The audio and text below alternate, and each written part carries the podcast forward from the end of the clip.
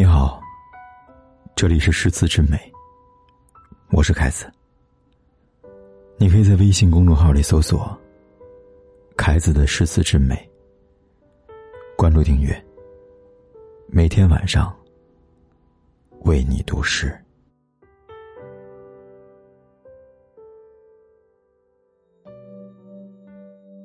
韩愈在诗书中有这么一句话：“诗者。”所以传道授业解惑也，人非生而知之者，孰能无惑？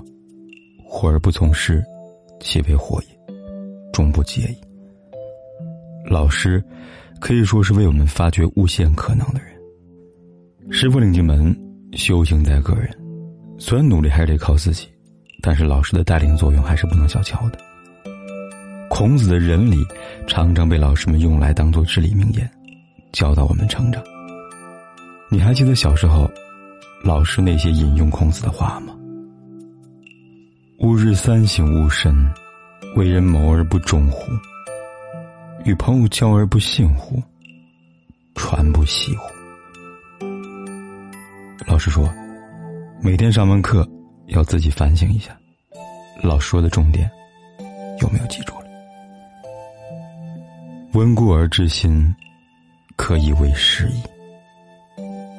老师说：“你们学过的东西，到底有没有去加强巩固啊？等你们哪天能把我问到了，那才是真的厉害了。朽木不可雕也，粪土之墙不可污也。欲语于何主？”老师说：“你怎么就这么不开窍呢？不知道学习，只知道整天玩，再这样下去，老师真的会对你失望透顶了。”学而不思则罔，思而不学则殆。老师说，学习一定要动脑子，书读了那么多，不会思考有啥用啊？书都白读了。择其善者而从之，择其不善者而改之。老师说，老师这次给你们分的小组，你们要相互督促，才可以进步，知道吗？先行其言，而后从之。老师说，每次老师说你，你都保证你下一次一定好好努力，不再垫底。可你呢，做出行动了吗？见贤思其言，见不贤而内自省也。老师说，你看看小红，人家知道努力成绩好，你要向人家学习。别老是跟比自己差的同学比，要跟比自己优秀的同学比，这样才能进步啊！己所不欲，勿施于人。老师说：“你说你学生不好，学欺负同桌呀？你要是被这么欺负，你乐意吗？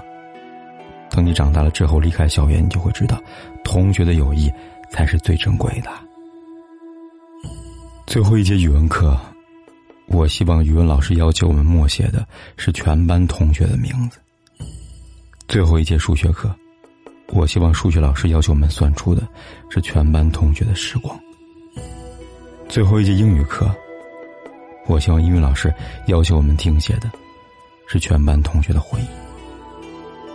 最后一节课，我希望永远没有最后一节课。